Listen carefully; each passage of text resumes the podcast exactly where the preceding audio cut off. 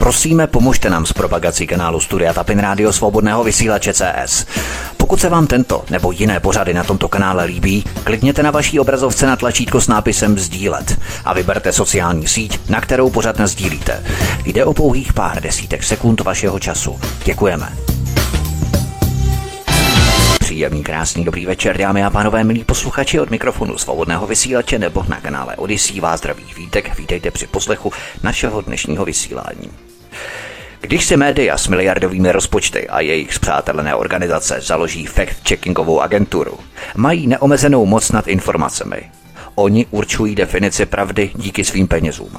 Oni a jejich kámoši budou manipulovat své konzumenty o tom, co chtějí, aby si mysleli. Mají totiž informační monopol. Tato situace se naštěstí mění a spousta lidí tuto lest prohlédla. Dva roky šikanování a vydírání se respirátory, vakcínami a testy.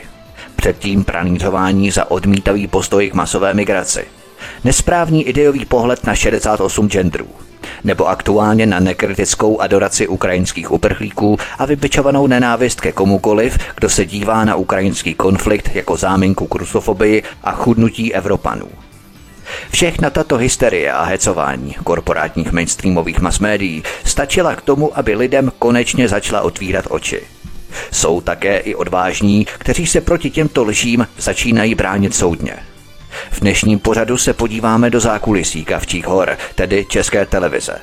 Právě tam se jedna taková velká dezinformace vyrobila. Dokonce o ní ČT natočila reportáž. Lucie Groene Odkolek prý nemá s rodem Odkolků nic společného.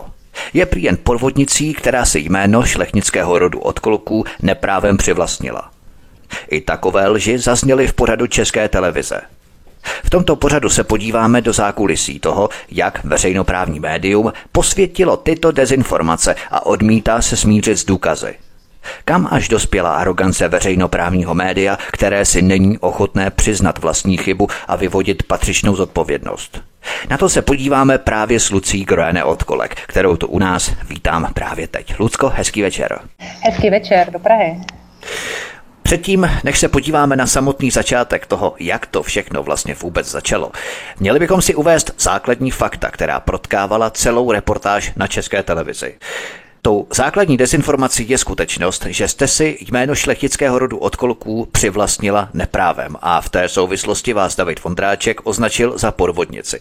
Nejprve tedy všeobecně, řekněme genealogicky, historicky. Pojďme se podívat na to, kdo jsou odkolkové, co je to vlastně za šlechtický rod. A tak tuhle tu myšlenku se šlechtičnou tu nepřinesl vlastně do toho prostoru ani David Vondráček, ale jakýsi pan Kotačka, který se snaží profilovat jako historik, jako člověk, který odhaluje falešné šlechtice a snaží se mediálně působit, takže tento pán si vymyslel historku o takzvané falešné šlechtičině, začal na sebe upozorňovat a právě upozornil tedy vlastně redaktora České televize, na to, že údajně něco odhalil. Já jsem o tom samozřejmě nic netušila.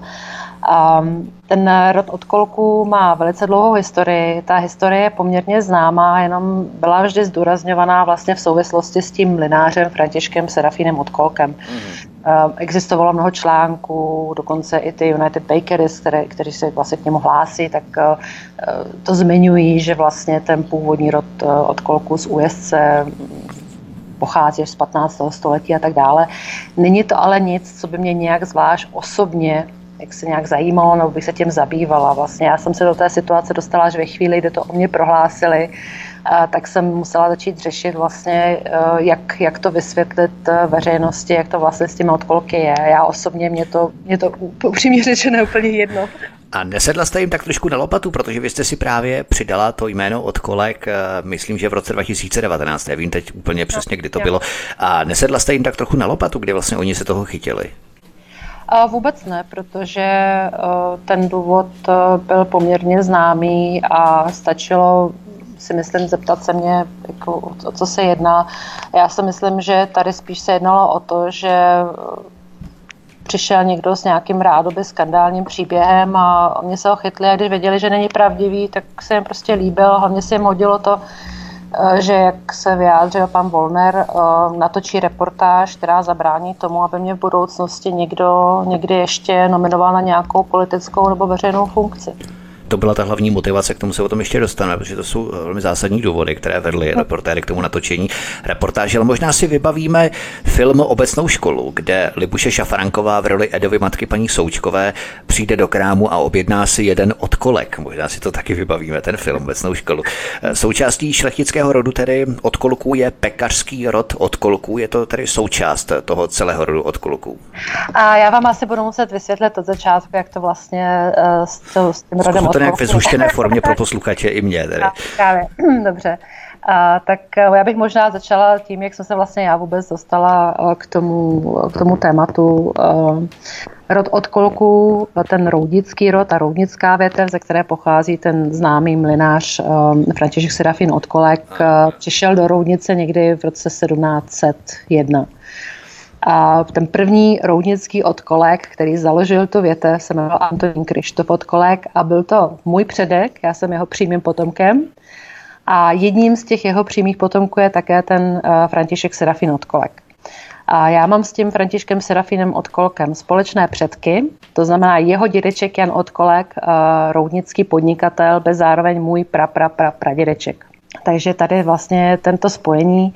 A já jsem se k tomu tématu dostala víceméně okliko a myslím si, že z dobré vůle, protože jsem v rámci psaní knížky o historii rodu od Kolků Roudnického eh, zjistila, že na Malostranském hřbitově je pohřbený vlastně mladší bratr mojí pra, pra, prababičky Frederiky, a ten hrob že je ve strašně špatném stavu. Takže jsem se začala snažit o to, jestli by nešlo nějakým způsobem um, zahájit rekonstrukci. Ta rekonstrukce by byla v řádu 100 tisíců. Uh, takže mě tenkrát napad nápad, že se, že kontaktuju United Bakeries, o kterých jsem se tehdy tenkrát domnívala, že to jsou vlastně právní nástupci té firmy Eh, Františka Serafina Odkolka. Já jsem nevěděla, že to není pravda. Já jsem si myslela stejně, jako se myslí prakticky každý v hmm, republice. Hmm, vás zmatl ten název Odkolek. Toho. No tak oni, tak, když ta firma se prezentuje jako firma František Odkolek od roku 1850 a všude jsou jeho fotografie, tak,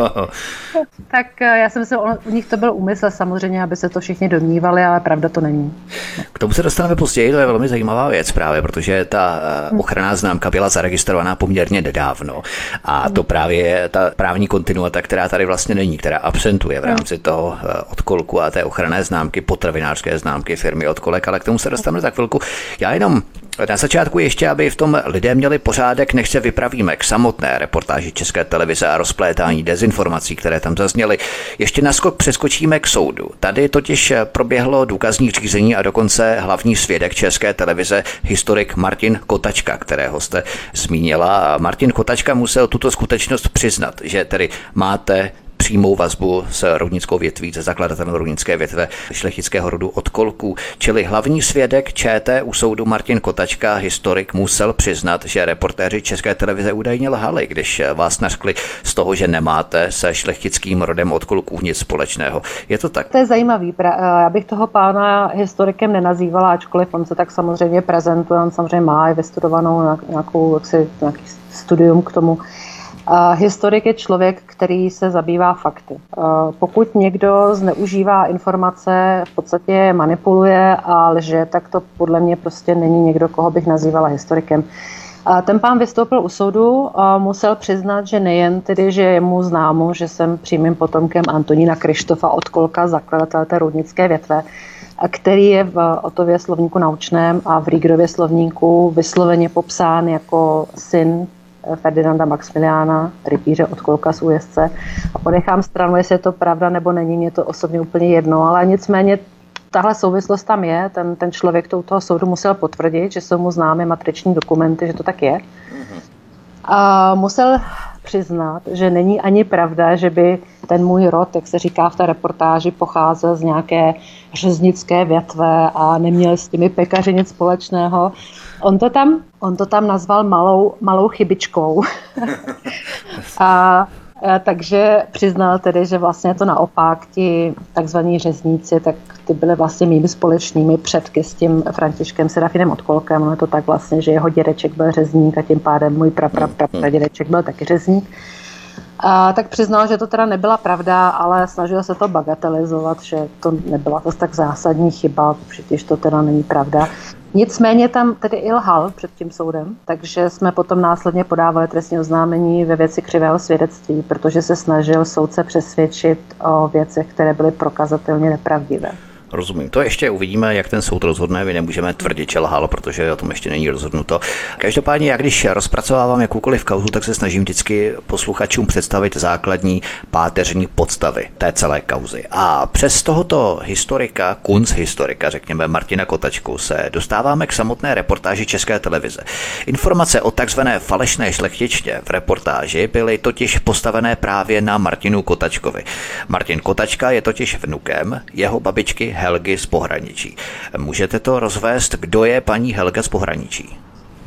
Já sice eh, jeho babičku neznám, nicméně eh, když jsem se snažila zjistit, co je to za člověka, jaká je jeho motivace, eh, tak se ke mně dostaly vlastně informace, že pan Kotačka je člověk, který se věnuje tématu odsunu sudeckých Němců, že ta motivace má pocházet z toho, že jeho babička Helga pocházela z pohraničí, byla Němka a pan Kotačka se tímhle tématem zabývá a považuje to za vlastně jako nespravedlnost vůči, vůči sudeckým Němcům. Mm-hmm. Já jsem sama zahlédla tedy na, veřejn, na, na sociálních sítích také jeho různé vyjádření, moje milované sudety a, a jeho výrazy byly eh, zvláštní. Bylo tam znát, že má určitou antipatii vlastně eh, k některým názorům já mám takový pocit, že dokonce označení Sudety v rámci geografie je trestné po druhé světové válce a že to je od té doby trestné používat vlastně toto označení Sudety. Já jsem také několikrát zaznamenal i v médiích, dokonce i v mainstreamu označení Sudety právě z pohraničních oblastí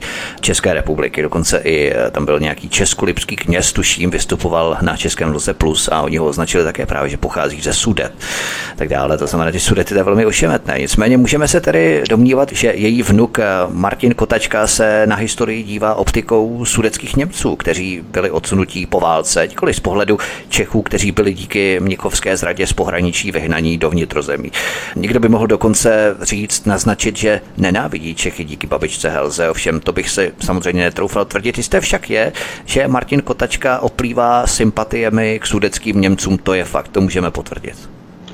Já si myslím, že ano, tak já nechci mluvit za ně, nechci být jako, jako česká televize, která mluví o ostatních lidech, aniž by si jich zeptala, co si skutečně myslí, ale myslím si, že tímhle tím jsou si například sympatičtí právě s autorem té reportáže, panem Vondráčkem, který od sudeckých Němců dokonce dostal ocenění za svoji práci v jejich prospěch, v jejich narrativ, který propaguje, no. takže já si myslím, Dokonce že tam... To... David Vondráček natočil film Zabíjení po Česku, můžete upřesnit, co to je za film? Kterou, za který vlastně dostal cenu od německého Landmannschaftu. A to je film, dokumentární film, který mu financovala Česká televize vlastně z peněz koncesionářů, který historici e, naprosto jasně e, popisují jako nepravdivý, manipulativní. A je to v podstatě film, který je velice úspěšný především právě u německého Landsmannschaftu a pan eh, Vondráček převzal osobně cenu od eh, vlastně šéfa pan, Landsmannschaftu pana Poslta. Myslím, že to bylo spojené i s cenou finanční odměnou, něco asi kolem 10 tisíc eur. A on se od té doby věnuje tomu tématu velice intenzivně. Právě Česká televize mu financuje další a další eh, reportáže na téma sudeckých Němců. Myslím si, že natočil další reportáž, která se jmenuje Konec českého koutku, potom o různých osobnostech uh, sudeckých Němců, natáčí reportáže a tak dále, takže to je jeho tématika. Hmm. Profilují se nám tady mnohé osobnosti, které právě revizionisticky, řekněme, pohlížejí na minulost a recyklují eh, tyto záležitosti, snaží se nafukovat, přifukovat, eh, exponovat několik vražd Čechů po druhé světové válce a opomíjet fakticky tu příčinu a řeší pouze ten následek. Rozpletáme tu tedy základní vazby a pozadí osob, které se na reportáži podílely. Tito lidé, kteří mají přímé vazby na sudeto-německý Landsmannschaft, kteří preferují sudecký pohled na konec druhé světové války a jak si opomíjejí skutečnost vyhnání Čechů z pohraničí před válkou, tak tito lidé tvořili hlavní fundament této reportáže České televize. Tato reportáž ovšem vynechává základní anabázy nebo genezi celého vašeho příběhu, na kterou se teď pojďme podívat. Všechno to začalo v roce 2018. Tehdy jste psala scénář k dokumentárnímu filmu o historii vašich předků roudnické větve od kolku. Co jste v tu dobu zjistila, jsme si vlastně pověděli. Vy jste v podstatě zjistil, že na Malostranském hřbitově je jediný hrob, kde jsou pohřbení vaši příbuzní. Ani v Roudnici, ani jinde vlastně pohřbení nejsou, jsou pouze na tom Malostranském hřbitově, že? A já bych možná měla vysvětlit, proč mě to zajímalo. Ona, ta Frederika, vlastně uh, byla nejstarší uh, sestrou asi 13, 13 dětí roudnického uh, podnikatele Jana Odkolka a jeho ženy, která byla dcerou roudnického starosty. A skoro všechny tyhle děti zemřely, vlastně v dospělosti se dožila právě ta Frederika a asi tři další. A pro mě to samozřejmě byl takový zajímavý příběh, protože ona vlastně ty své sourozence, sourozence vychovávala. A to bylo součástí vlastně i té knihy a toho scénáře, vlastně, který jsem chtěla napsat, takový doku, dokument, jak vlastně přišli od Kolkové do Prahy. No a při té příležitosti jsem přišla na to, že teda vlastně ten hrob toho její nejmladšího bratra je v Praze. Proto mě to zajímalo, protože jsem to považovala za takovou jakoby trošku sentimentální záležitost, že tedy se postarám o toho nejmladšího bratra, té mojí praprababičky a aby měla aspoň důstojný hrob. S chodou okolností je to tedy vlastně otec toho slavného mlináře Františka Serafina Odkolka. A to mě vedlo k tomu, že jsem se právě obrátila na United Bakeries, které se prezentují jako firma od kolek a vyvolávají dojem, že jsou vlastně právními nástupci této firmy. Aby, a spojila jsem se s nimi, jak se bychom nespolupracovali eh, v rekonstrukci té hrobky. To je začátek toho příběhu. Vy jste v podstatě navrhla společné financování hrobky, tak i baratelskou činnost na ose nějaké nadační společnosti United Bakeries. Jak se k tomu tady zachovali, co následovalo potom? Ten začátek vypadal velice slibně a já jsem vlastně nejdřív se scházela s marketingovým ředitelem United Bakeries, jak říkám, já jsem netušila, že vlastně je to všechno trošku uh, jinak. Uh, ten byl nadšený, já jsem byla nadšená, protože já jsem měla samozřejmě mnoho informací o historii toho rodu a domluvili jsme se na spolupráci, nicméně k té spolupráci neustále nedocházelo.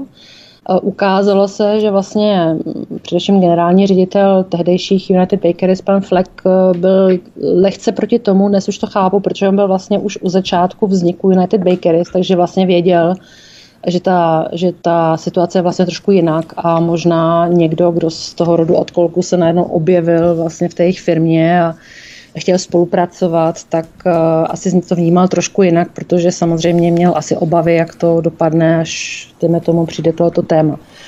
Takže eh, k té spolupráci nakonec nedocházelo. Oficiálně potom mi bylo řečeno, že je potřeba počkat, až převezme vlastně Agrofert eh, United Bakeries. Takže já jsem se rozhodla ten nadační fond založit sama. A potom až po určitý době vlastně se mi založila jsem teda vlastně ten nadační fond, začala jsem eh, jak se připravovat eh, projekty. No a po určitý době se mi právě ozvali právníci United Baker s tím, že mi oznámili, že mají problém s tou existencí toho nadačního fondu. Od té doby vlastně ten nadační fond byl v podstatě cílem jako víceméně otevřených nebo skrytých útoků, aby nemohl fungovat. To znamená, to je zásadní stěžení skutečnost, na kterou bychom se teď měli zaměřit, protože United Bakeries eh, víme, že spadá do holdingu společností Agrofert Andreje Babiše. A právě United Bakeries vyrábí pečivo s názvem Odkolek.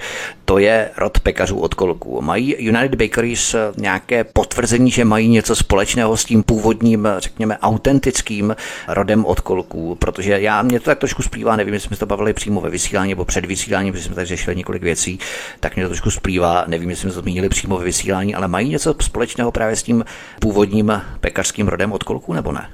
Ne, vůbec ne. Dokonce oni dostali cenu za chléb, který byl, myslím, od kolkův nebo od kolfů pecen nebo chléb, jak se to jmenuje. A tam píšu, že to je chléb pečený podle originální receptury a vyvolávají dojem, že dokonce by ta receptura měla pocházet právě od toho odkolka. Oni nemají to s, vlastně s podnikáním, s osobou ani s rodinou odkolku vůbec nic společného. A to byl právě ten problém. Já jsem to nevěděla. Mm-hmm. Já jsem se to dozvěděla ve chvíli, kdy oni napadli vlastně ten nadační fond, začali vlastně oni mě říkat, eh, jako, co já smím a nesmím. A já jsem se obrátila na právníky, aby ověřili vlastně, jak to tedy je, jako kdo má jaká práva, jestli teda můžu založit ten nadační fond, eh, jestli teda oni můžou mě říkat, jako co smím, nesmím. A právníci přišli na to, že vlastně eh, je to ve skutečnosti tak, že zatímco já jsem skutečně přímým potomkem rodu rovnických odkolků, ze kterého teda pochází i ten František od kolek, tudíž uh, mám přece jenom jaksi vztah k tomu rodu, tak oni vlastně vůbec uh, Oni to dokonce už museli mezi tím přiznat, uh, protože uh, museli vysvětlit vlastně úřadu, myslím průmyslového vlastnictví, jak se to jmenuje, uh-huh. ten vztah je. A jejich argument je, že Oni nemají nic společného s tou firmou Františka Serafina od Kolka, ale že prý to jméno bylo volné nikdo ho nepoužíval, nikdo toho pekaře od kolka neznal a oni vlastně uchopili to jméno, které bylo naprosto neznámé a jsou to oni, kdo ho vlastně proslavili. Ano, Takže to je jaksi jejich argument, že vlastně, vlastně toho Františka Serafina od Kolka nikdo neznal, nikdo o něm nevěděl. Samozřejmě, že je to zvláštní argumenty v době, kdy vlastně, kdy United Bakers vznikly, tak všichni věděli, kde byly pekárny od kolek, všichni věděli, že na kampě uh, byl mlín od kolek. Ale tohle je jejich oficiální jaksi, uh, reakce a mezi tím to tedy i přiznali. Oni nemají nic společného ani s tím Františkem Serafinem Kolkem, ale ani s těma pekárnama ve Vysočanech. rozumím, rozumím. To jsou dvě firmy na kampě a ve Vysočanech, čili vaši právníci, to je ta věc, kterou oni zjistili, že vlastně jejich ochranné známky United Bakeries, respektive od kolek, jsou zaregistrované nedávno a nemají v podstatě žádnou právní kontinuitu s tím původním pekařským rodem od kolku, čili je to jenom, řekněme, vypůjčený název. Vy jste to ověřovali v nějakých dokumentech firmy Františka Odkolka, protože, jak jsme řekli, jsou dvě firmy, Kampa, Vysočany je to prostě fakt. Oni to přiznali. To, to naprosto, naprosto eh, ověřený fakt. Oni to vlastně ani jakoby mm, proti tomu neprotestují. Oni to samozřejmě uznali, že to tak je. Eh, jenom k té historii těch dvou firm, firm velice krátce. Eh, ta firma Františka Serafina od Kolka zanikla v roce 1913. Definitivně ta akciová společnost, která vznikla ve Vysočanech, kterou každý zná jako pekárny od kolek, byla znárodněna. Ale v době, kdy byla znárodněná, ne, nepatřila do majetku rodiny od kolku. To znamená, že pokud se někdo domnívá, že došlo k restituci a, a tak dále, v žádném případě uh, odkolkové nebyly majiteli té akciové společnosti ve Vysočanech prakticky od začátku jeho vzniku. Úplně na začátku toho vzniku měli uh, jakési akcie, vlastně dcera Františka Serafina od Kolka, ale to bylo opravdu na začátku. Jinak ta firma vlastně už tehdy neměla od toho roku 1912 nic s tou rodinou od kolku společného, jenom to jméno. Právě proti tomu protestovali například na Žofině čeští pekaři v roce 1912, to se málo ví, mm. protože nesouhlasili s tím, aby ta akciová společnost eh, ve Vysočanech, která stavěla tu novou pekárnu a ty mlíny, aby se jmenovala od kolek. Protože ta společnost byla vlastně rakouská, byly to banky, byly to uh, rakouští podnikatelé a vlastně si jenom ten název koupili od dcery Františka Serafina od Kolka jako obchodní název. Lucie Groene od Kolek je hostem u nás na svobodném vysílači. Od mikrofonu vás zdraví Vítek, také vás zdravíme na kanále Odyssey. A my si zahrajeme píšničku a po ní budeme pokračovat dál a vydáme se dál v pátrání v našem dnešním příběhu. Hezký večer. Od mikrofonu svobodného vysílače a nebo na kanále Odyssey vás zdraví Vítek. Spolu s námi nás dnešním večerním vysíláním provází Lucie Groene od Kolek. United Bakeries se k financování nadace ani dalších památek od kolků tak nějak moc neměla a vy jste tady založila, jak jste zmínila, nadační fond sama. A já jsem založila nadační fond a pro funkci tohoto toho fondu jsem zaregistrovala jednu jedinou ochranou známku. Ano, ano, ano. A pouze činnosti toho nadačního fondu. My jsme tady už v roce 2019, jenom abychom posluchače posunuli do té doby, ve které se teď pohybujeme. Tehdy se vám ozvali právníci United Bakeries, co jim tady vadilo, že jste si zaregistrovala nepotravinářskou eh, ochranu známku od kolek pro tu nadaci a v podstatě to jim vadilo, to byl ten hlavní zádrhel. To bylo, to bylo to, že oni vlastně eh, se domnívali, že vlastně kolidují ty ochranné známky. Já jsem se domnívala, že nekolidují, protože ta ochranná známka, kterou já jsem zaregistrovala v roce 2018, byla pouze pro ten pro ten nadační fond, to znamená eh, práce v nadačního fondu, financování a tak dále. Nicméně oni tvrdili, že mají něco jako generální práva vlastně na, na ten název, oni tomu říkají název, aby nemuseli přiznat, že je to jméno od kolek. Je to kuriozní, protože v té reportáži České televize je to právě jako prezentováno obráceně, že já jsem si vlastně něco jakoby dělala nějaké nároky. Mm. A ve skutečnosti to bylo obráceně, oni si vlastně dělají nároky, jak si ovlivňovat to, co dělá, eh, to, co dělám já, ta nadace. Nicméně právě v tu chvíli se do toho zapojili i moje právní zástupci, eh, posoudili tu situaci tak, že je to vlastně naopak že k tomu zaregistrování těch ochranných známek na jméno od kolek v 90. letech, které dnes používá United Bakeries, vlastně z pohledu mých právníků došlo neprávem, protože vlastně ti, co je registrovali, nebyli ani eh, z rodu od kolku a neměli vlastně ani žádné jaksi, jako oprávnění používat to příjmení jako k obchodním účelům. Zatímco podle pohledu mých právníků, já tím, že jsem přímým potomkem rodu od kolku a ne toho pekařského, ale prostě rodu od kolku, který prostě má x eh, letou eh, tradici, tak já samozřejmě takovou ochranou známku se zaregistrovat můžu. Což mimochodem eh, potvrdil i městský soud, protože při registraci toho nadačního fondu mě vyslovně vyzval, aby jsem doložila, jestli mám práva používat jaksi jméno od kolek k účelům jaksi obchodním což jsem doložila, ten městský soud to uznal a zapsal ten nadační fond.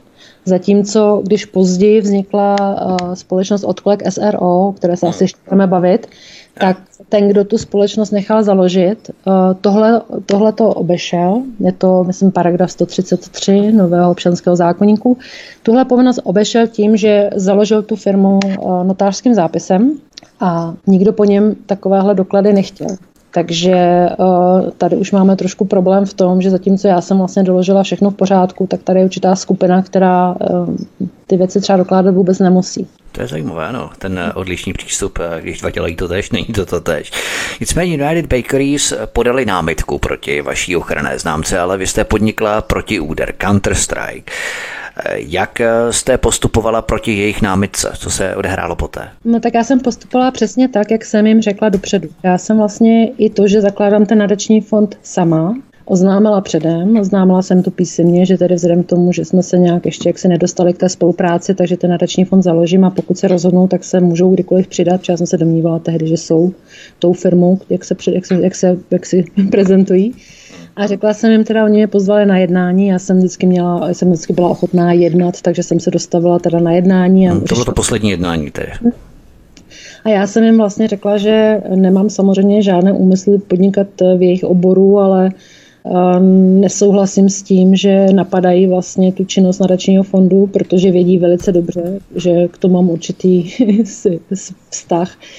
A řekla jsem teda na rovinu, že pokud podají námitku, tak eh, se bude muset řešit vlastně to, na čem ji zakládají. A to, jestli opravdu mají vůbec práva k tomu se prezentovat jako pekárny od kolek, jestli mají práva vůbec používat tu ochranou známku, která je podle mě prostě klamavá, protože si vlastně všichni v České republice myslí, že se skutečně jedná o e, pekárny od kolek toho Františka Serafina od kolka. Naopak právě je vidět ta reakce na tu reportáž, se domnívají, že tím, že vlastně já jsem se v tom začala nějakým způsobem jako, nevím, jak řekla, zabývat tím, tak mě je pocit, že útočím na rodinu od kolku, jo, což je strašně, ano, pro mě samozřejmě strašně těžký. Jednu věc musím říct, je určitě zajímavá, že já nejsem jediná, kdo vlastně s tím nesouhlasí.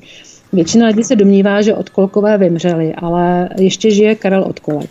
A jeho žena vlastně eh, se také jmenuje Odkolek a jeho sestra. A já jsem, když jsem přišla na to, že vlastně ta firma Odkolek není jaksi firma Odkolek, Františka Odkolka, um, a rozhodla jsem se tedy, že začnu používat jméno Odkolek, aby jsem teda vysvětlila lidem, že jak si mám vztah k tomu rodu, že pocházím z toho rodu, tak uh, první, komu jsem jako to sdělila, byl Karel Odkolek. Já jsem mu napsala, a napsala jsem mu, on teda mluví německy, si psal německy, já jsem mu napsala, že teda jsem zjistila, že uh, existuje firma v České republice, která se vlastně prezentuje jako um, jak si, jak tomu říkají, pokračovatele toho Františka Serafina Odkolka a že tam je problém a že jsem se rozhodla, že to jméno začnu znovu používat, protože jejich argumentace byla, že odkolkové vymřely a tím pádem už se nejedná o příjmení, že to považuji za urážející. A Karel mi napsal zpátky, že, že tvrzení, že odkolkové vymřeli, bere tedy osobně. No. ještě žije. A že žije jak sestra manželka. Ale nicméně považuje chování United Bakery za velice sprosté a a řekl, že to je dobrý nápad, že, že, že mě podporuje v tomhle nápadu. Já jsem v tom případě, mě to připadalo taky jako dobrý nápad, takže jsem eh, v tom pokračovala a to jméno jsem si prosadila. Uh, nicméně nebyl jediný vlastně z rodu od kolku, kdo, kdo stojí vlastně na mojí straně. Po určitý době se mi ozval také uh, vnuk, vlastně pravnuk už, Ani no. Odkolkové. Anna Odkolková uh, pocházela vlastně od bratra toho Františka Serafina Odkolka a za svědka při svatbě šel Jindřich Odkolek. To byl vlastně ten syn Františka Serafina Odkolka, uh, velice schopný manažer, majitel vlastně těch mlínů po, po otci. A uh, bratr tohohle toho, jsme pan Soldán, bratr pana Soldána se v 90. letech také snažil přijít na to, jak se najednou zjevilo na trhu uh, pekárny Odkolek snažil se zjistit, jak, co zatím je a, a snažil se proti tomu je protestovat. Dokonce se vzali právního zástupce a ten právní zástupce se obrátil tenkrát na firmu Ramil a na různé firmy, které se tehdy prezentovaly jako pekárny od kolek. Nicméně tenhle eh, bratr vlastně záhadně zemřel, byl nalezen mrtev. Eh, do dneška to není pro tu rodinu jako dostatečně vysvětleno. A policie to kvalifikovala jako nehodu. Nicméně já na to mám svůj názor a myslím si, že na to má svůj názor i hodně dalších lidí. Vypadá to při nejmenší velmi podezřele, je to fakt. Nicméně vy jste tady pokračovala dál to je velmi důležité, abychom eh, posluchače trošku uvedli do obrazu a vysvětlili to, aby se v tom lidé nestráceli. V té době váš nadační fond byl sice registrovaný, ale ještě nebyl zapsaný. Vy jste o tom hovořila předtím před chvilku. Vy jste byla tak říkajíc na půl cesty. Já jsem udělala chybu, že jsem byla příliš upřímná a snažila jsem se jednat na rovinu. Já jsem eh, eh, těm United Bakeries řekla, že jsem ten nadační fond založila, a oni samozřejmě využili toho, eh, že ten nadační fond vlastně sice byl jaksi už u, u registrace, ale probíhala tam lhuta eh, se toho zápisu. Mm. A právě tu lhůtu toho zápisu využil právník United Bakeries, aby si on sám jako soukromá osoba založil na rychlo notářským zápisem od kolek SRO. A tenhle ten člověk, já jsem, si, já jsem ho vlastně viděla při tom posledním jednání United Bakeries, byl to právě člověk, který se tam choval velice, myslím si, že úplně nejhůř a vlastně kvůli němu ta schůzka skončila, protože se choval tak hrubě eh, že jsem vlastně asi to jednání trvalo asi 10 minut a já jsem to ukončila s tím, že to nemá smysl, protože to byl on, kdo tam jak se argumentoval, že odkolek není příjmení, že to je jenom slovo, že to vlastně vůbec nic neznamená. Takže jsem, já jsem na to tenkrát pověděla, že pokud mají pocit, že od kolek není příjmení a že to pouhé slovo, tak vůbec nemá smysl nějak dál na tom, jako o tom diskutovat. Nicméně právě tenhle člověk druhý den po tom jednání šel a založil se notářským zápisem sám jako, jako jednatel od kolek SRO. Magistr Martin Hájek, který si druhý den po schůzce založil realitní společnost od kolek SRO notářským zápisem jako jediný majitel. Konkrétně to bylo 19. března 2019, koukám se tady přímo do rejstříku. Nejprve se sídlem na Sokolovské ulici v Pražském Karlíně a poté na Pekařské ulici v Pražských Jinonicích, tedy v sídle United Bakeries. Jeho vklad byl tisíc korun českých, představte si to. Byla to tedy finta, podle vás? A pan magistr Hájek je právník, který vlastně kancelář, která zakládá firmy na zakázku. A já jsem později dokonce zjistila, že právě tento magistr Hájek zakládal i United Bakeries a byl prvním předsedou představenstva. A společně s bratry Paříky potom vlastně byl v počátcích vlastně podnikání téhle firmy. To znamená, že z dnešního pohledu je pro mě samozřejmě pochopitelný, že oni si povolali tohoto člověka znovu, když jsem se objevila na scéně protože asi cítili, že tam může být problém, takže právě tento pán si založil tu firmu Odkolek SRO a netrvalo dlouho, myslím si, že asi dva týdny a nadační fond dostal první výhružný dopis, eh, že se máme přeměnovat, protože zasahujeme do práv pana Hajka. Tento výhružný dopis dostala i moje firma Odkolkovna, s tím, že požadoval, aby jsme se přejmenovali tak, aby název eh, nadačního fondu nebo odkolkovny eh, nenesl jméno odkolek, protože tímto porušujeme údajně práva pana Hajka.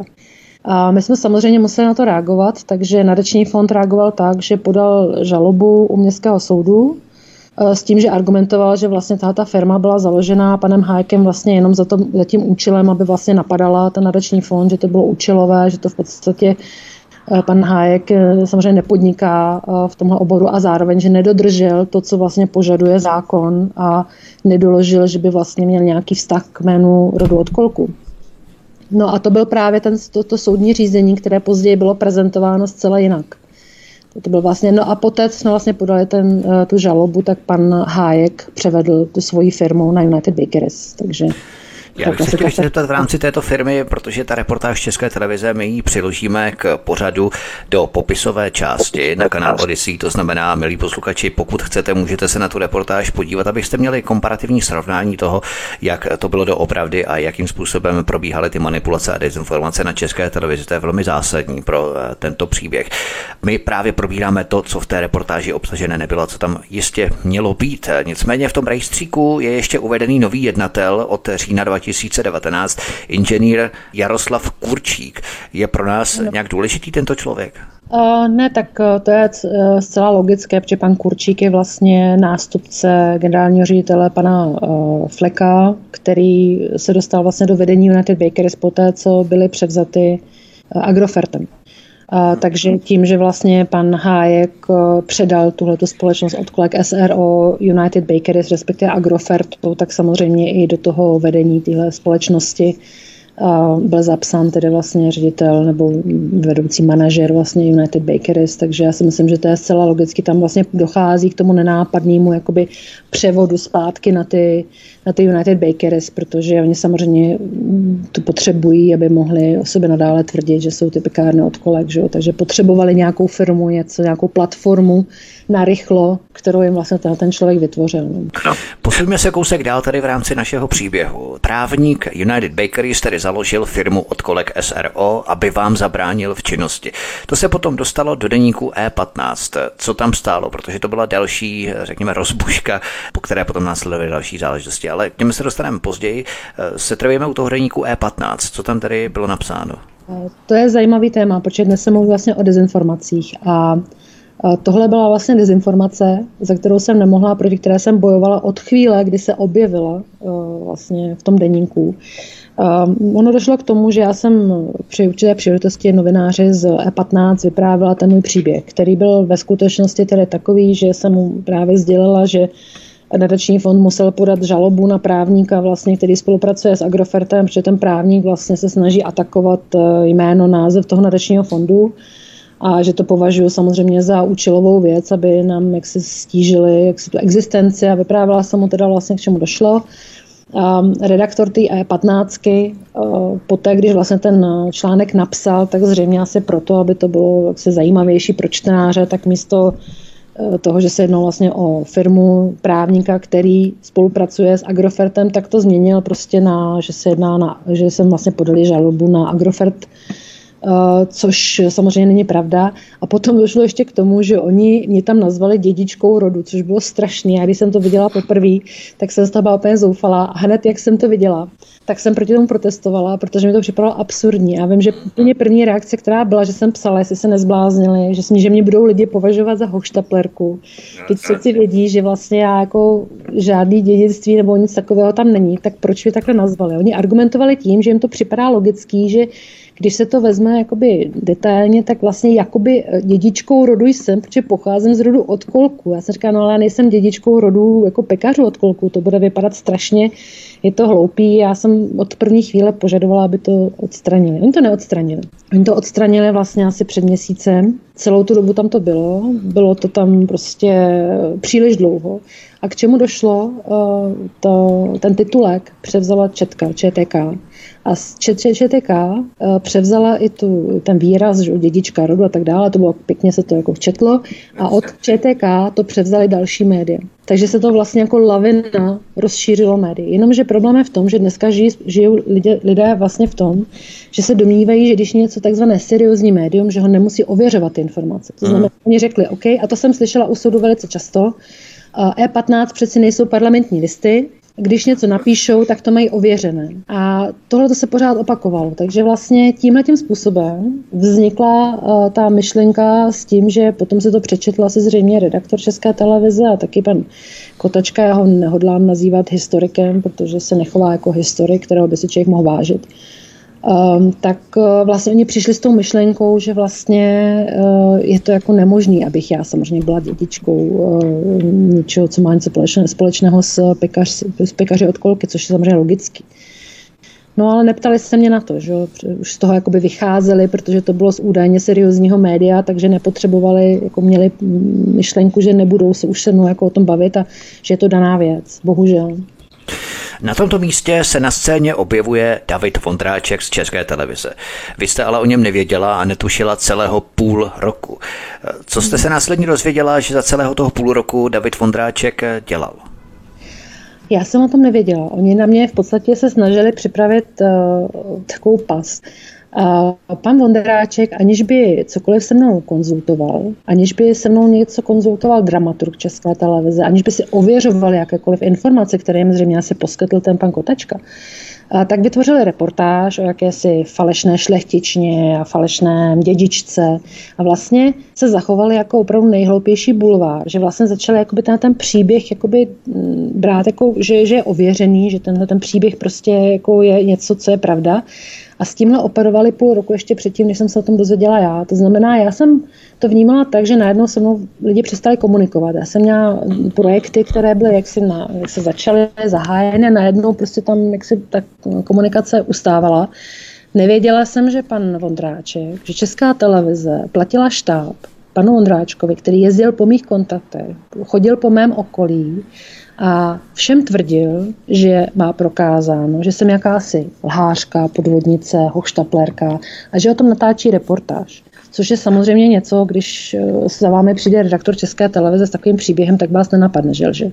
Řekne to nemyslím, ale abychom měli krytí opravdu tady na svobodném vysílači, máte nějaké potvrzení, že opravdu David Vondáček přišel za aspoň jedním vaším známým a tvrdil mu právě to, co říkáte, že jste podvodnicí a že je takto obtěžoval?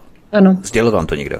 Uh, několik lidí to uvedlo písemně, máme to písemně potvrzené. No. Uh-huh. Skvěle. Koho z vašich eh, známých lidí kontaktoval David Vondráček eh, od podzimu 2019? Sdělovali vaši známí, že někdo oslovil a scháněl na vás jakékoliv negativní informace? On tedy si vytipoval kontakty s vaší sociální sítě, řekněme. Ano, já jsem to nevěděla. Já jsem se to dozvěděla vlastně až ve chvíli, kdy jsem se to dozvěděla pana Vondráčka, co natáčí a vyjádřila jsem se k tomu na Facebooku. A v tu chvíli vlastně ti, kteří už jakoby byli kontaktováni v minulosti, tak mi to začali jakoby sdělovat že u nich byl, že jim něco říkal, co jim říkal, že po nich chtěl. Po jedné novinářce požadoval, aby vystoupila v té reportáži a když nechtěla, nechtěla tam říkat co, to, co on po ní požadoval, tak jí údajně řekl, že, že to je její povinnost, že musí spolknout žábu, že to je důležitý.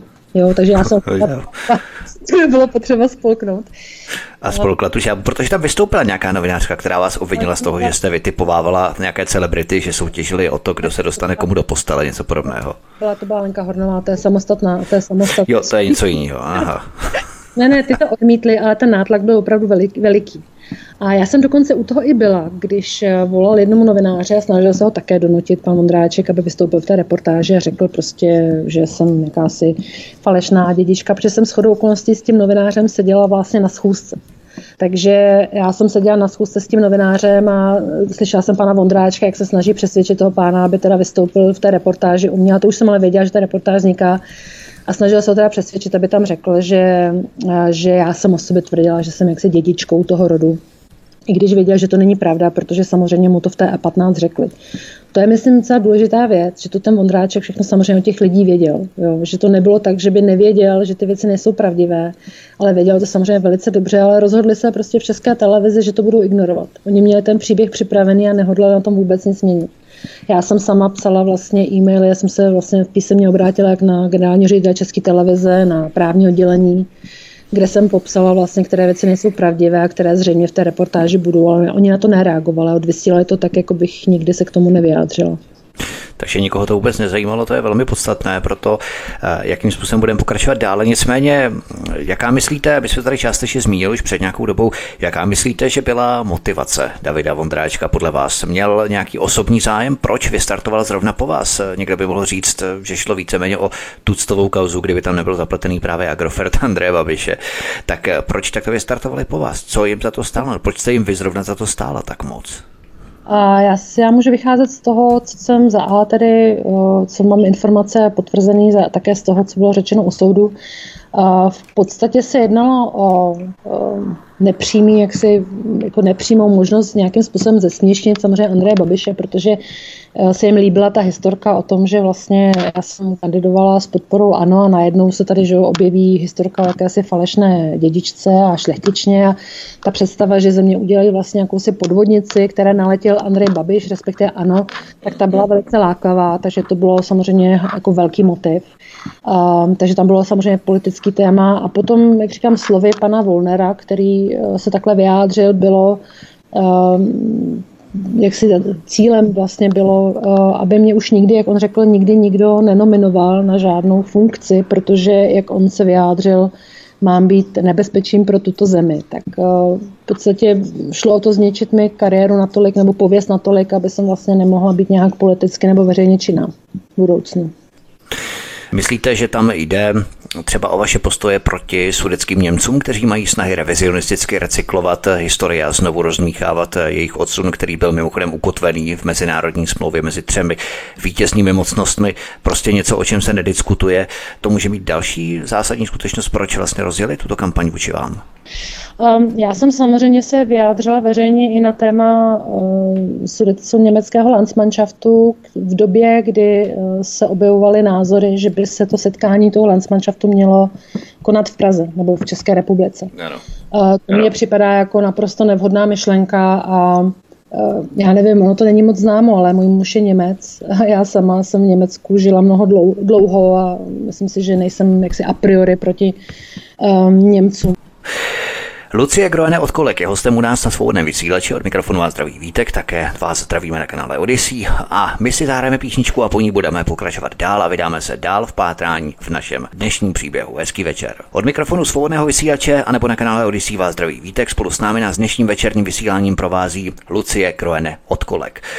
Já jsem v době, kdy jsem vůbec netušila, že u mě vzniká taková reportáž, tak se mi ozval pan Modráček, tvrdil, že natáčí fejeton o hrobech slavných, požádal mě o rozhovor a ve stejné době se mi ozvala jakási paní, která tvrdila, že by ráda poskytla vyšší finanční částku na rekonstrukci hrobky od kolku a požadovala po mně, abych se dostavila k té hrobce, že se tam sejdeme a ona by tu hrobku ráda chtěla vidět a chtěla by se o tom popovídat přímo na místě.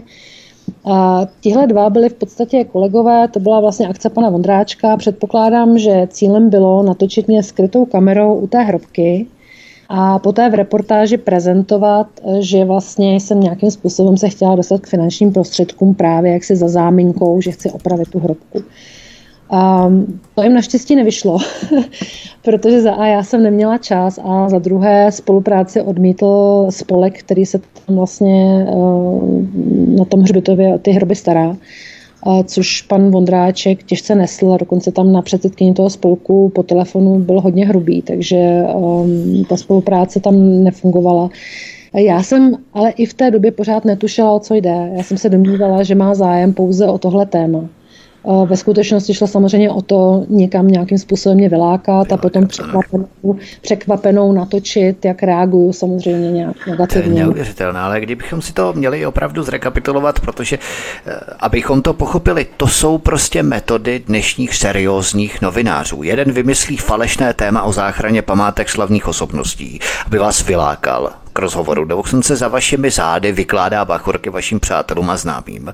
A druhá si dokonce vymyslí falešný profil osobnosti, aby vás vylákala na hřbitov. Tohle jsou prosím pěkně novináři, kteří se prezentují jako etalony veřejné pravdy. Mně to přijde skutečně jako novinářské hyeny a mafie, něco jako supy, kteří se slétnou kolem jednoho člověka a začnou ho trhat na kusy. Tohle prostě není možné.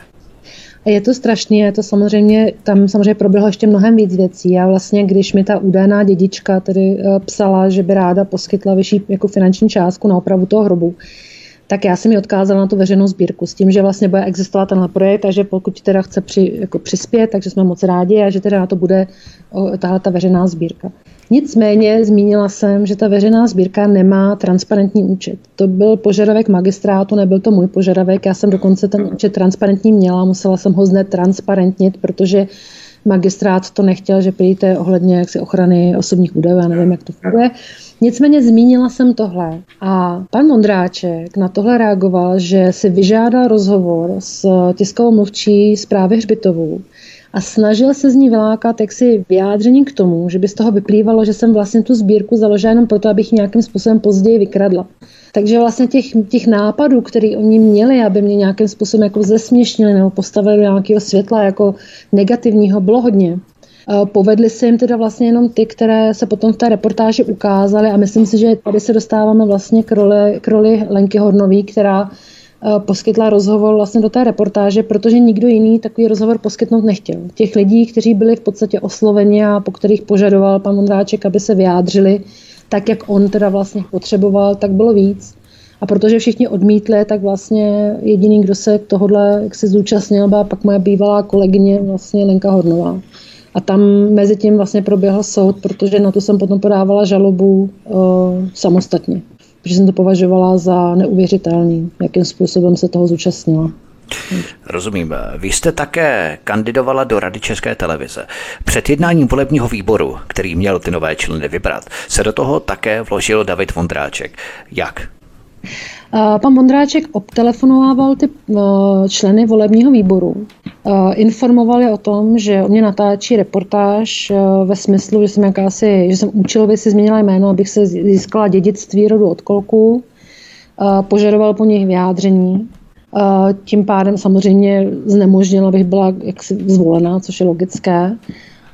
No a domnívám se, že i některé ty informace, takzvané informace, to jsou vlastně lži, které se v té reportáži objevily, tak jak se přinesly k těm, k těm poslancům, protože třeba otázka, jestli jsem údajně pracovala pro národní sjednocení nebo něco takového tam zaznělo, tak ta vlastně se objevila v té reportáži, ale zároveň se mě na to ptal místo předseda toho volebního výboru. To znamená, tam už vlastně ty informace od toho redaktora České televize byly. Takže, a to byl, myslím, Pirát, ze strany Pirátů. No, takže vlastně oslovil všechny ty um, poslance, požadoval po nich vyjádření k tomu, že vlastně kandiduji do Rady České televize a jsem vlastně taková podvodnice. No a potom tam vlastně po tom jednání na mě čekal s tím, že vlastně tím, že na mě čekal štáb České televize před dveřmi vlastně toho jednání, tak na chodbě vlastně před všemi těmi poslanci, tak tam uh, vlastně udělal ten, ten rozhovor, respektive a potom mě tam jak se pronásledoval, vykřikoval tam po mně ty věci, jako že pracuji pro jakási média, uh, pravicová, radikální, nevím, co jsem tam vymýšlel. Informační média. Tak. Aby to všichni slyšeli samozřejmě. A to je v té reportáži je to uvedeno. Tam jsou vlastně dvě části, tam je vidět, jak vycházím ze dveří, to právě bylo to jednání té volební komise. Bylo na efekt té reportáže, to je takový virál, ano, řekněme. Přímo, ano, přímo, ano, přímo v té reportáži, teda tam vlastně je ten záběr, já vycházím, pan Modráček ke mně běží a je tam slyšet, že se mě ptá, první otázka byla, proč žaluji United Bakeries. Já jsem mu to odpověděla, že nežaluju, takže on to věděl velice dobře. Nicméně ta odpověď tam nebyla takhle uh, uvedená. No a poté, co mi vlastně řekl, že má v úmyslu, v úmyslu o mě odvysílat reportáž, kde mě ukáže jako lhářko a že budu koukat něco v tomhle smyslu, tak já jsem pochopila, že nemá vůbec smysl se nějak dál jak si jednat nebo jsem snažit něco vysvětlit. Odcházela jsem, na mě vlastně pronásledovala s tím štábem, to je taky vidět v tom záběru, jak jde za mnou a vykřikuje tam teda vlastně eh, ty negativní informace, aby teda všichni slyšeli, Uh, tak uh, já si myslím, že nebyla vůbec šance, že bych mohla nějakým způsobem postoupit.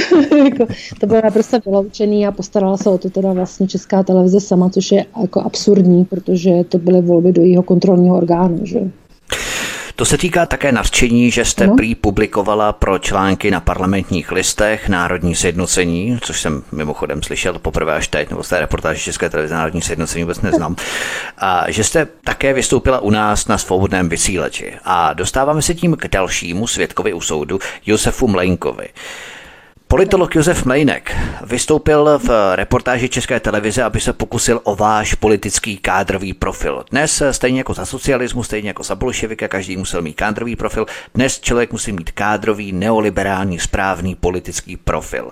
A to potom zopakoval u soudu. Pojďme si to poslechnout. Zachytil jste, eh, že by paní žalobkyně publikovala nějaké články, například na webech nacionalistické pravice?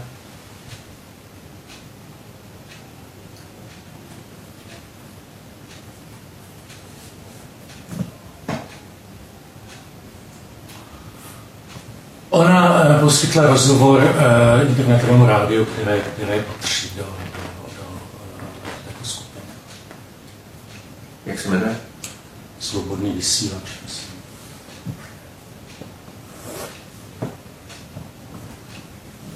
To patří nacionální pravici? Já nevím, že to patří nacionální pravici, ale prostě vím, že vystupovala jako ve rozhlasovém vysílání internetové, internetové rádio, které, řekněme, zaujímavé. Prostě. Mě na tom dojímá, že jednou jsme pro ně proruští trolové, po druhé zase nacionální pravice a potom zase něco zase jiného. Na tom je vidět, jaký soufalci nás opravdu nemohou zařadit a hrozně je to štve. Tak na nás nalepí nálepky pravo, levo, nahoře, dole, vepředu, dozadu. Prostě nepřátelé jejich chirurgicky sterilní pravdy a velebení současného systému. Nicméně, jaký dojem máte s výpovědí Josefa Mlejnka u soudu? A tak samozřejmě ta jeho úloha v té reportáži byla jasná, protože nebylo nalezeno něco na mě, že bych já sama někde něco řekla negativního nebo byla jakýsi extrémní člověk, tak se snažili vyvolat dojem, že mám alespoň něco společného s lidmi, kteří by mohli být extrémní, což je takový jako základní jaksi princip eh, eh, dehonestace. A nebo potom ne s těmi lidmi, ale s lidmi, kteří mají zase společného něco s dalšími lidmi a potom s dalšími, prostě no. něco určitě kolem vás, tři, čtyři, ano. pět okruhů, něco vždycky se najde. Ano. Nicméně, co je zajímavé u pana Mlenka, vracíme se k tomu Landsmannschaftu. A otec pana Mlenka napsal s panem Vondráčkem knihu Zabíjení po Česku. Tak to Takže vidí, to jsem neviděl. Ten kruh, se, ten kruh se poměrně uzavírá, protože vlastně každý... To je vůbec česká televize, nejde turecká televize. To je hrozné, jak ti lidé vlastně se odkrývají potom jako ty vazby. Je to, je to zajímavý, jo. Ale abych nevypadala jako, že jsem principálně proti sudeckým Němcům, a moje tchýně byla sudecká Němka, která byla dokonce odsunuta. A já jsem s ní na tohoto téma mnohokrát mluvila a její názory byly naprosto OK a všechno jsme si odvyprávěli. Ona mi vyprávěla, co zažila, tam nebyl vůbec žádný problém.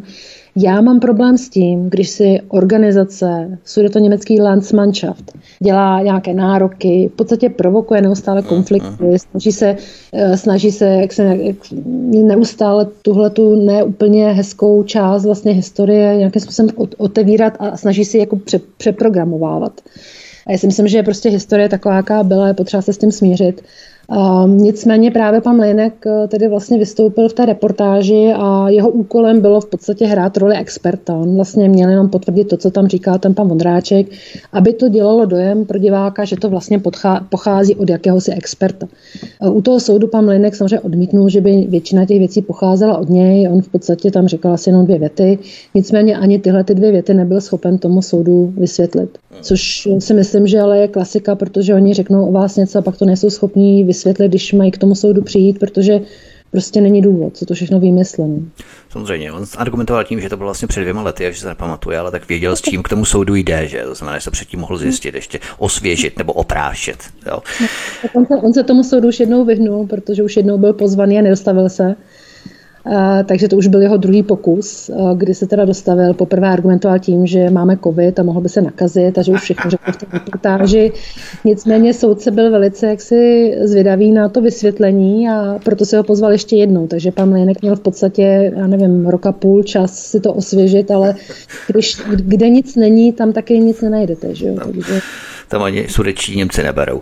Nicméně to je opravdu neskutečné, jak mají vlastně sudečtí Němci své lidi až na takových exponovaných pozicích, jako je veřejnoprávní médium. Jo, to bychom si měli vlastně také z této reportáže, z tohoto programu, z tohoto vysílání odnést jako fakt, jako poznatek, který bychom měli potom vpravit do našeho vnímání vlastně této celé sudecko-německé otázky, jakým způsobem oni mají nainstalované své lidi v různých pozicích, na různých místech, v různých médiích, v různých agenturách a tak dále. Prostě je to neskutečné a to ani nehovoříme o poradcích v rámci politiky napojené na německou ambasádu a evropské hodnoty a tak dále.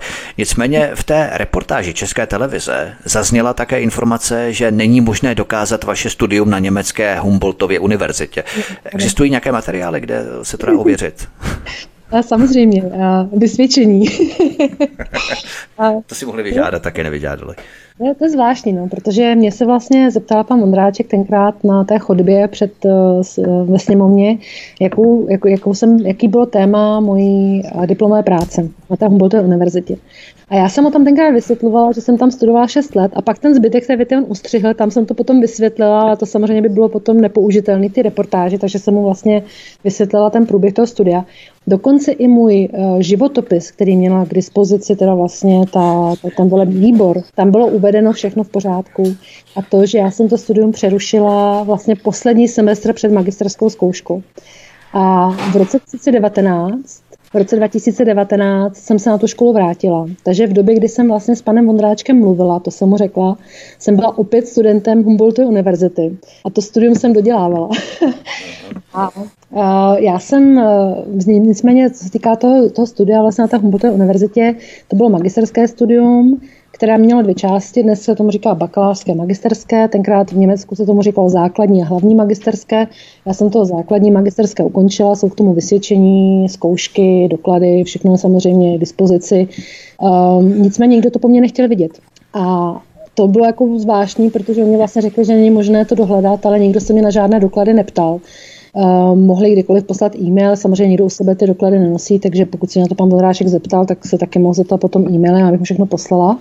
Já jsem dokonce dělala zkoušky z neoliberální politiky, takže to jsem mu taky mohla poslat, ale nikdo to nechtěl vidět.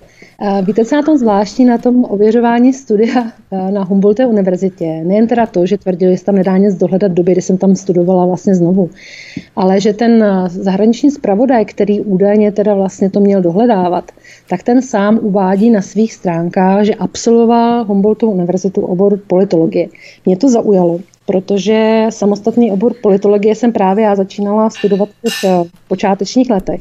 A e, tak jsem si to zjišťovala, on nemá vůbec e, magisterský titul z německé univerzity. To znamená, já si myslím, že právě ten, kdo tam posuzoval, jestli jsem studovala na té škole nebo ne, tak sám ty údaje, které uvádí, nemá úplně v pořádku. Nicméně já jsem to druhé studium na Humboldtové univerzitě mezi tím dokončila a tu diplomovou práci jsem odevzdala. Takže pokud by se mě Česká televize někdy chtěla jako zase zeptat, tak jim můžu dokonce i teda tu diplomku poslat.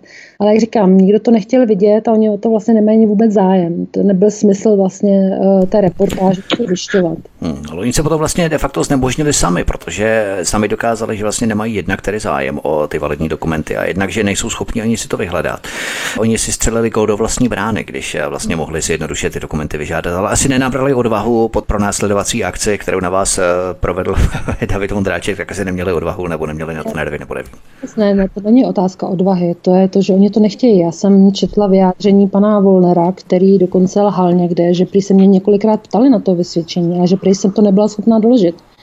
Uh, oni, oni, ne, oni nemají vůbec, anebo dokonce se pan Volner někde vysmíval, že prý, protože potom se to netýkalo jenom Humboldtové univerzity, ale také filmové školy, kterou jsem absolvovala vlastně v Americe, a tam dokonce ta filmová škola, ředitel a majitel té školy se k tomu vyjádřil na tom videu, kdy vlastně řekli, že se ho nikdo na to neptal, že jsem tam studovala, byla jsem samozřejmě dobrým žákem, já jsem tam vlastně absolvovala jako nejlepší v ročníku tak pan Volner se tomu vysmíval, že prý mi to potvrdil nějaký pán s baseballkou a že to bylo směšný a že tomu nevěří. Takže oni vlastně, oni se vysmívají i těm argumentům. Když jim vlastně přinesete jakoby důkazy nebo řeknete, že to tak není, je to nezajímá.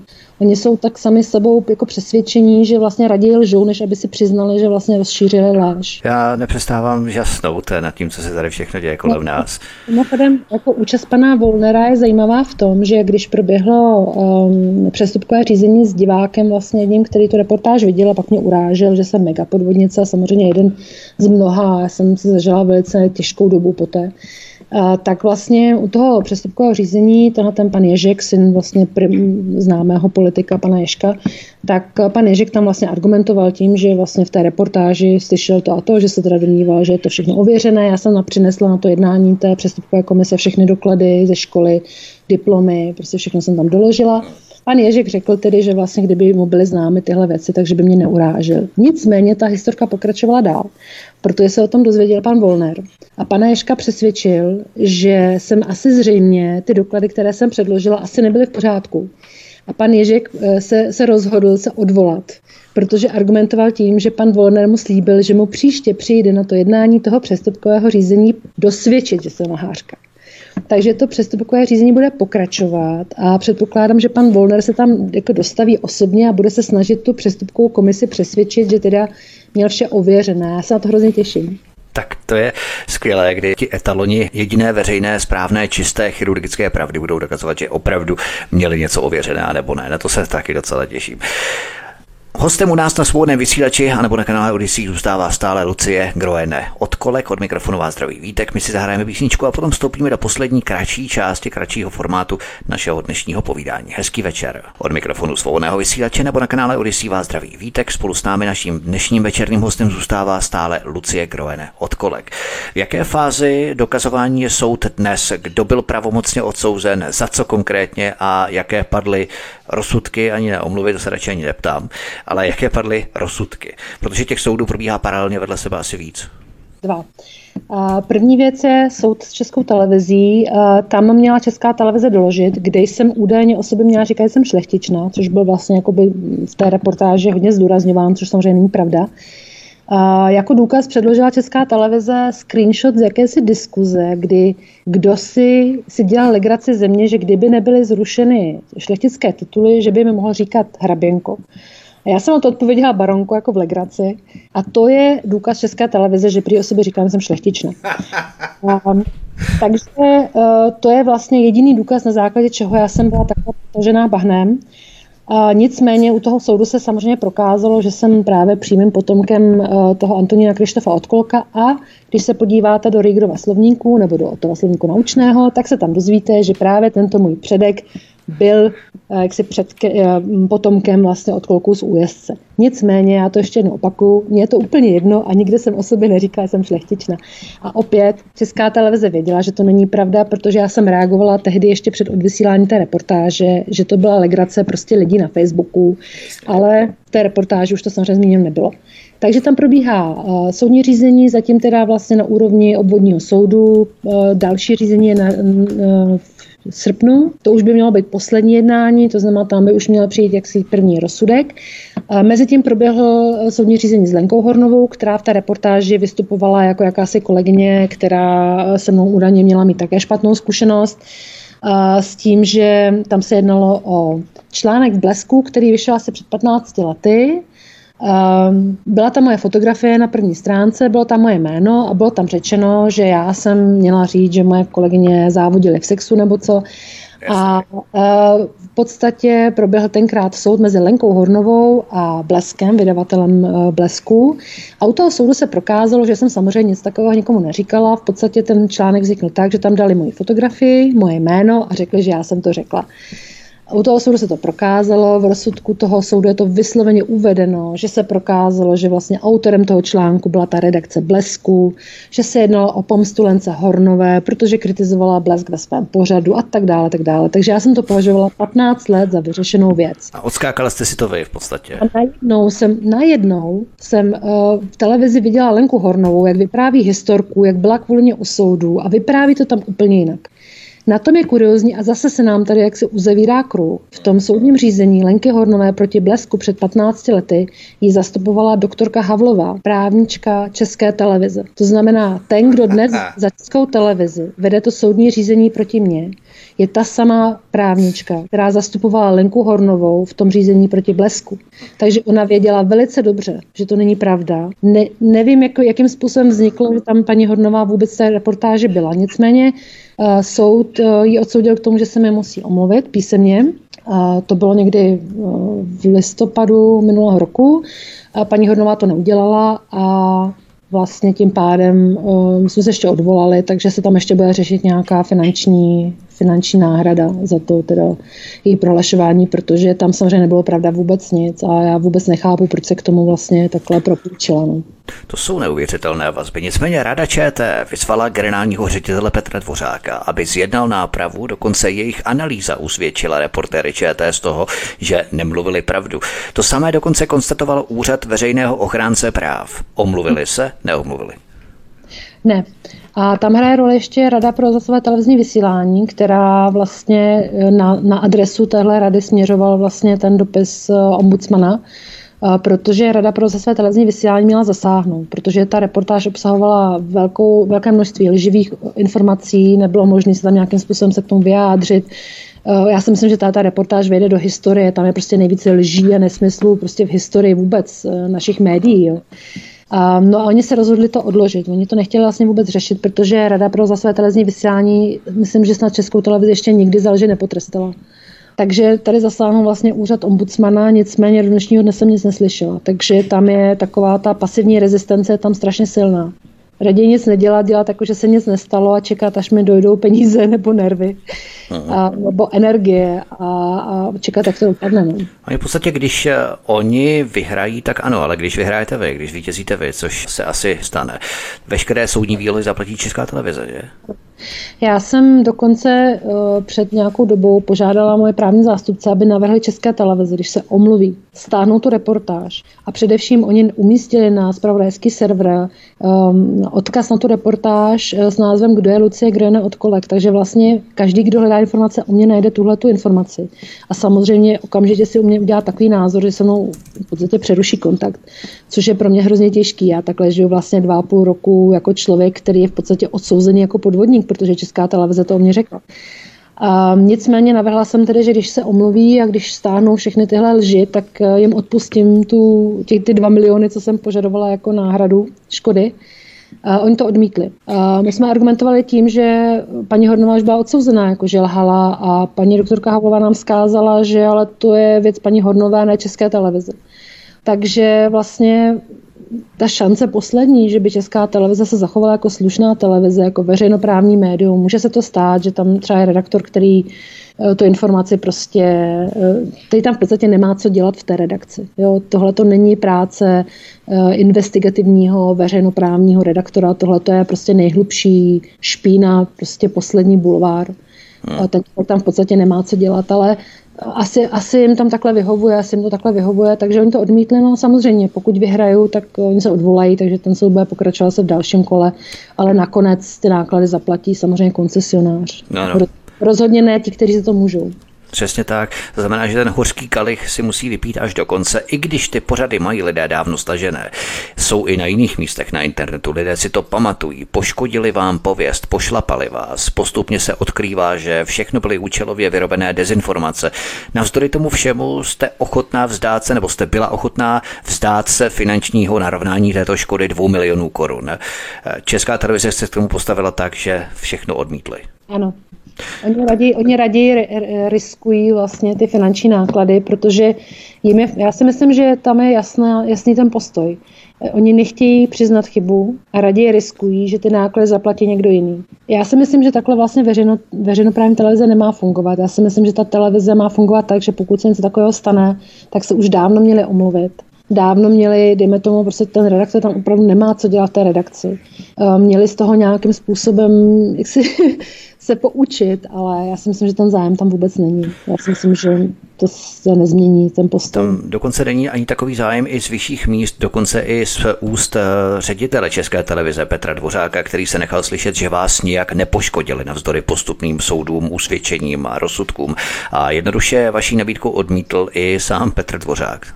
Ano, takže další peníze, které Česká televize musí vynaložit na tento soud, půjdou za ředitelem Petrem Dvořákem a soud se bude muset dotáhnout až do hořkého konce. Toto je výsledek stavu, kdy arogance je důležitější než zájmy koncesionářů.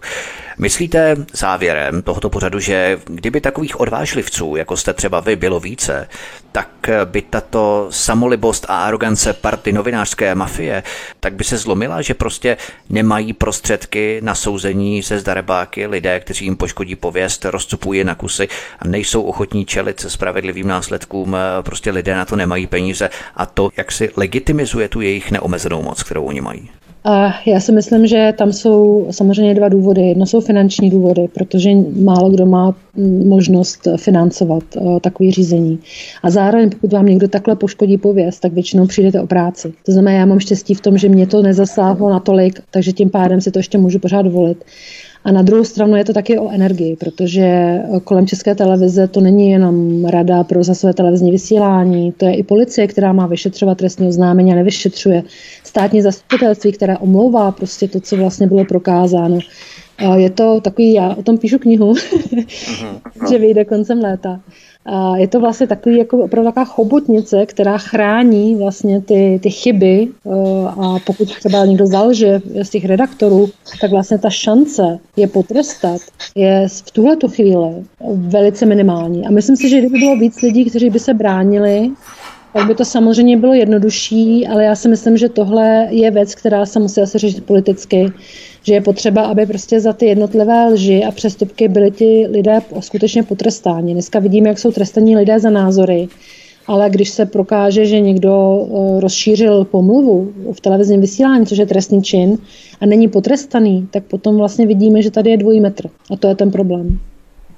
Myslíte, že tam je právě určitý soubor mechanismů brzd a protivah, bychom řekli, který chrání, jak jste zmiňovala tu chobotnici, který chrání reportéry před tím, že když eh, se dotknou něčí práv, když se prokáže, že byla nějaká informace prezentovaná, takže nebyla pravdivá, nebyla ověřená a tak dále, tak i v tomto pohledu Česká televize jakýmsi státem bez státě a to postižení tam prostě není. Navzdory třeba nebo naopak, nebo ve srovnání třeba s jinými médii, kdy vlastně televize Brandov byla pokutovaná dvousty až čtyřměsty tisíci korunami v některých kauzách a tak dále. To znamená, tam to narovnání proběhlo, ale tady asi evidentně se to bude muset dotáhnout až do konce. Jednoznačně. Kolem tohle není vlastně výsledek jenom toho, že by ty lidi si nebyli vědomi toho, že dělají něco špatně, ale existují konkrétní lidé na konkrétních pozicích, jak u policie, státní zastupitelství, mediální rady, kteří vlastně e, dělají takovou brzdu toho, aby byli ty jednotlivci potrestáni. Uh-huh. Takže vlastně pokud, i, i když prokážete, že vlastně se něčeho dopustili, tak největší problém je v tom, že ta chobotnice kolem toho vlastně udělá všechno pro to, aby potrestaní nebyli.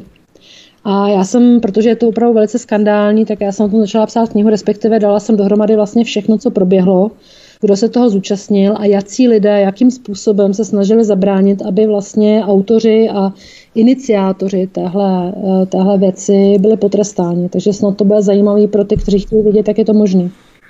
To je docela dobré právě, že se to obrátí ve finále proti ním, tou vaší knihou. To je taková energie Taikido, tuším, že se to jmenuje v rámci toho bojového umění, kde v podstatě energie soupeře, kterou použije on na vás, tak vy použijete vůči němu tak, že vlastně ji znásobíte a dynamicky použijete proti němu. Čili v podstatě ono se jim to vrátí dvojnásobně touto knihou, když to takhle vezmeme. Nesmíte, nesmíte zapomenout, že já sama jsem pracovala jako televizní novinářka i režisér, takže já mám výhodu proti ostatním kteří nejsou schopni samozřejmě takovým způsobem argumentovat. A myslím, že ta reportáž je opravdu udělaná tak, že když se na ní někdo podívá, tak nemá šanci uh, pochopit, že to je vlastně vylhaný, protože tam se věci říkají, které jsou vysloveně že se říkají tak sebevědomě. Když si, to, vy si uvědomíte, že vlastně Marek Volner stojí ve studiu a říká, tvrdí o sobě, že je šlechtičná, tvrdí o sobě, že je potomkem pekařského rodu a jsou to lži. Tak vlastně to nikoho samozřejmě nenapadne. Řekne si, on by to přeci neřekl, když to není pravda. Jenomže to prostě pravda není. Já se vrátím ještě k tomu Volnerovi. Vtipný je, že on třeba další prokázaná lež Volnera, když eh, ho někdo oslovil na sociální síti s tím, že tedy co říká na to soudní řízení vlastně s českou televizí, tak on tam napsal, že jsem žádnou žalobu nepodala, protože kdybych podala, tak by přišla o peníze a vysmívá se tam tomu. Vtipný bylo to, že to soudní řízení na základě té žaloby už dávno probíhalo, dokonce proběhlo už první jednání. Takže to potom už je taková hranice, kdy si řeknete, jak může šéf-redaktor České televize lhát, že jsem nepodala žalobu, když Česká televize už dávno eh, jede to řízení, vlastně už se musí obhajovat, protože vlastně ten se už dávno probíhá jak potom můžete věřit tomu, co ten člověk říká i dalšího? To je neskutečné. Opravdu já žasnu a ne, nevycházím v údivu co se tady děje. Já si myslím, že nejlepším je třeba skončit a přesně tohle je jeden z těch prvků, pro které jsme nesměřitelnými kritiky současného systému, ve kterém vítězí kartelové dohody, silové rezorty, vliv, moc a peníze. Systém, do kterého je korupce vrostlá od jeho samotných základů. Korupce jako synonymum systému justice a politiky, bohužel i dnes médií. A na na tomto případě jsme viděli, jak se mohou účelově vyrábět dezinformace na veřejnoprávním médiu a jak strastiplná je potom cesta k nápravě pošramocené pověsti. Média dnes mají moc zničit člověka. Destrukce našich životů je jejich hnací silou, hnacím motorem. Pokud nesouhlasíte se systémovými agendami, uprchlickou, covidovou nebo tou ukrajinskou jakoukoliv, mohou vás klidně zaměřit a zničit. Takto pracují dnešní korporátní nebo veřejnoprávní mainstreamová média. To by bylo všechno o tom, jak se vyrábí dezinformace přímo v Kavčích horách na české televizi. Lucko, já vám moc děkuji, držím palce u dalších soudních stání, uvidíme, jak to dopadne. Každopádně budeme rádi, když eh, budeme posluchače informovat příště. My samozřejmě, milí posluchači, přikládáme i tu reportáž České televize, abyste si ji sami vyslechli a sami se na ní podívali a odkomparovali nebo porovnali ty lži, které jsme tady potom prezentovali, jak to skutečně bylo v rámci toho celého příběhu Lucie Groene od kolek. Lucko, moc vám děkuji, mějte se krásně a držím vám palce. Eh, děkuji a poprosila bych ty, co tu reportáž uvidí, aby mi potom neposílali žádné urážky, protože už jich mám tisíce ve svém archivu, a aby to brali s rezervou, protože skutečně na tom není vůbec žádná pravda. Je to smutný, ale je to je to přesně tak.